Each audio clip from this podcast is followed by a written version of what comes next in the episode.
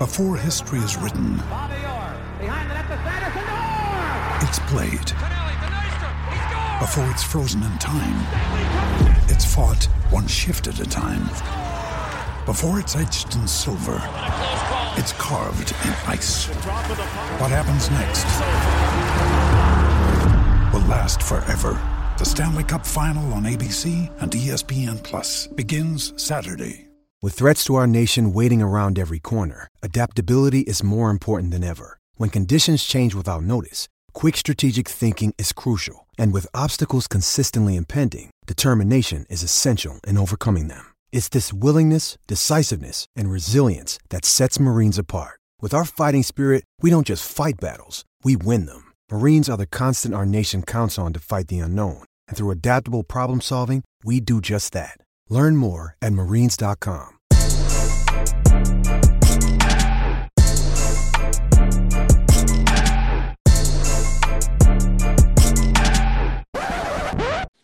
All right, here we are. We're going.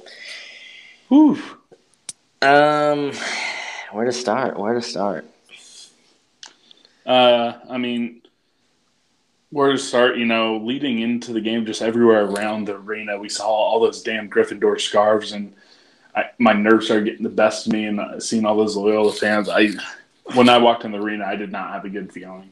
I never have a good feeling. um, I mean, I was feeling when we when we taped the pod earlier today. I was I was feeling confident. I thought we would, you know, hold them under sixty, and I thought I thought our on ball defending uh, could could uh, slow him down, but just wasn't meant to be. I certainly thought it would be better than that. Um, well, it's, I mean, it was a fun experience. It was fun before the game. Walking into the arena was really cool. Um, I mean, the national anthem was dope. That guy should be like in Yeah. a musical for sure. I think he sings it for the Hawks almost every Hawk game. So I think he That guy was I think he does pretty good. Yeah. Um, but yeah, after after that national anthem, it, it was all downhill. Lost a tip, and honestly, we were we were never in the game. For Genuinely, we had a chance. You We- know, we had a chance to cut to to two, but X missed a three, and then they went down and just smashed a three, and it was like over. And that would have been huge. It would have been 27-25. You could feel it. We were kind of clawing back into it, but we missed a missed a key three pointer. I think it was X, and then they went and just stomped us out pretty much. Let's talk a little bit about Loyola. I mean, they were absurd. They were really good. That's one of the best teams I've seen play in person, just like in terms of basketball IQ and like fluidity and offense. They never stop moving. Yep, they they run. Oh, sorry. No, you're they good. run. They run their offense to perfection. They they screen like seven times a possession. They run backdoor cuts to perfection. They that is the blueprint of what mid-major basketball teams should do. That's the if you want to be successful in March, that is the blueprint. You have a couple guys who can hit shots, screen a ton, and don't get in foul trouble. And you know that's the that's the blueprint. So props to them. Props to Sister Jean. Props to Gryffindor. Uh, they they they're they're a very good team. They were objectively like way better than we were. Objectively, it- they were so good. Yeah, it, it would have been nice to see that game with us at full strength. Uh, It does hurt not You know, having Dean. Absolutely hu- yeah, hurts. and uh, you know our inside presence there there was nothing. Uh, Barry tried to get to the rim late in garbage time. Cam got to the rim, but there was no mid range game for this team. Uh, Mawien and Stockard were nowhere to be found on offense or defense. Uh, I think I think it, we really got exposed for lack of depth at the four spot today. Definitely. seeing, uh, I- because we had we had no one at that area, and then again lack of consistency from Mawien, uh, and just not quite enough from Stockard. We've seen flashes of greatness, and that's something that if we can see consistently from Mac next year, we're going to be dangerous. I don't want to get too much into next year because I think the next time we do a real full length pod. I think we'll talk next year. We'll do a more in depth recap of this season. But there's a lot to be excited for. Yeah, I agree. I just got. I'm sitting out in the hallway in my uh, hotel, and I just had a Loyola guy just step over me. An absolute power move. Oh man. oh man. I just looked at the ground, took it, took it like a man. That was like Iverson stepping over Ty- uh, Tyronn Lue in the NBA Finals back in the day. Uh, yeah, yeah, yeah. He's he's probably about to go out and just celebrate have the time of his life. Good for him. good for him. Uh, I'm gonna go to bed early. yeah, good. we're going to bed early, catching flights. Uh, you know, it, it. I think it's important that we got on and gave our reaction to this. Uh, I think hopefully this is something we can give our listeners in the pod where you saw polar polar opposites. You, you guys got to listen to the ecstatic nature of us after Kentucky, and now you're getting to you know feel the agony of defeat with us. I think that's you know the goal behind this for the fans by the fans type podcast. Yeah, let's talk about the Cats. Where we were bad tonight defensively, super open. We kept over pursuing them down low, backdoor cuts. They were just killing us. I was amazed how many just like layups they got, and then obviously God, we we need to try to emulate them on offense because they it was just so simple. They would just dribble, drive, kick, swing it, swing it, open three, and just swish. Obviously, it hurts when you're giving up open threes, which is really tough to stop. But they were let's not lie about it. They were hitting everything. They were just wet, even when we were in their face. Yeah, I don't know what their field goal percentage was by the end of the game, but I know at least I believe at it one was. point. It, I want to say it was 65. Yeah, I was gonna say I looked up at the stat board in the To arena. our, we had 35. Yeah, I, I was just about to say. I when I was in the arena at one point, I looked up before I left. Uh, si- I, I remember sixty-two percent to like twenty-nine percent at one point. There's no way to combat that. Main I mean, guard, I- their guard was their Olathe boy was seven, seven to ten, six to Yeah, seven from three. Yeah, you're you're not going to win a game when you have someone going off like that. It's No, and we couldn't hit. I mean, offensively, we were same. The stuff that was plaguing us, like half the year, cold, ice cold shooting, and one Not- thing that absolutely drives motion. me drives me insane about Bruce, which is his just our stagnant offense. I mean, we're we're supposed to be running a motion offense, which literally in the name is, for Christ's sake, it's motion. It's completely dependent on movement, and it seems like we just, if anything is going wrong, we'll be driving down. We'll drive the clock down to nine seconds, give the ball to Barry. Nobody moves, and it's just like, all right, well, we'll just we'll just put it in Barry's hand for this possession. This possession's a wash. That's super frustrating. We didn't use X enough because he was obviously the guy that was going to get it done for us. He hit two threes, had a nice dribble drive, great finish, and it's like, how are we not at least trying to go through X? Like we need to set things up for X. Let's get him some open shots. That's really frustrating. It just seems like our offense never has a plan, and it's just tough. It's tough to watch sometimes.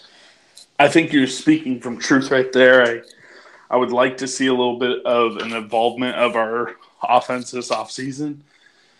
Uh, you know, but I, I, I just don't know. I I don't have any answers for a lot of the questions.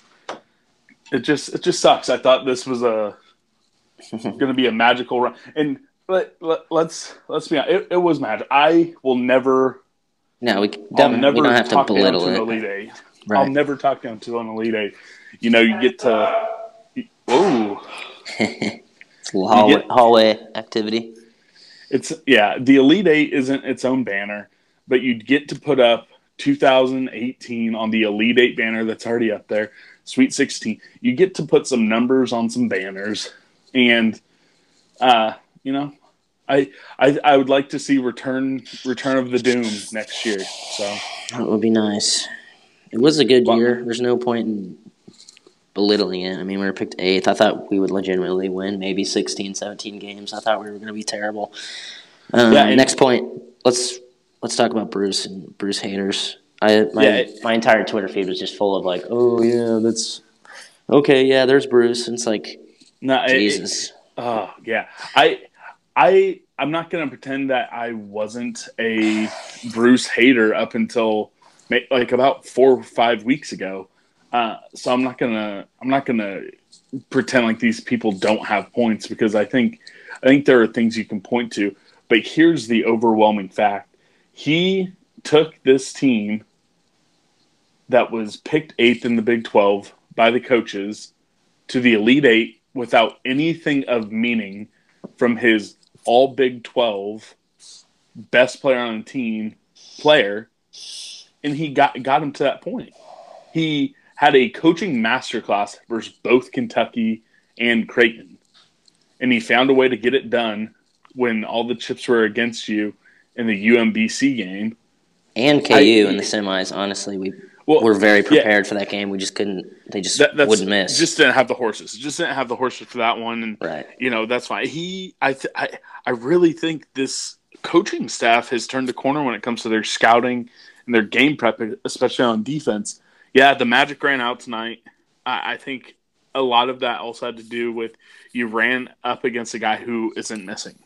Right. Uh, I mean, but it, all these people who want to just dump on Bruce, just get over. Like, what what do you want him to do? He did he did what we all were clamoring for.